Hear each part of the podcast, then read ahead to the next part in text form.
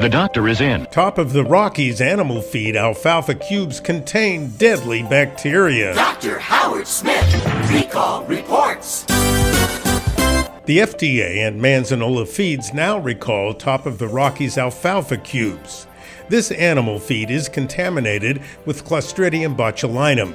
The bacterium can trigger severe and fatal infections in animals.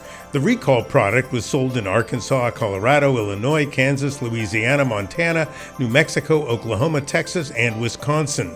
The contaminated alfalfa cubes bear the following codes 111222, 111322, 111422, 111522, and finally 111622. Do not feed these alfalfa cubes to your horses or other animals. Avoid handling the cubes barehanded and wear disposable gloves and a mask when disposing of the cubes and cleaning the feed bins in which they were stored. Clean the bins with a 1 to 10 dilution of household bleach for 20 minutes.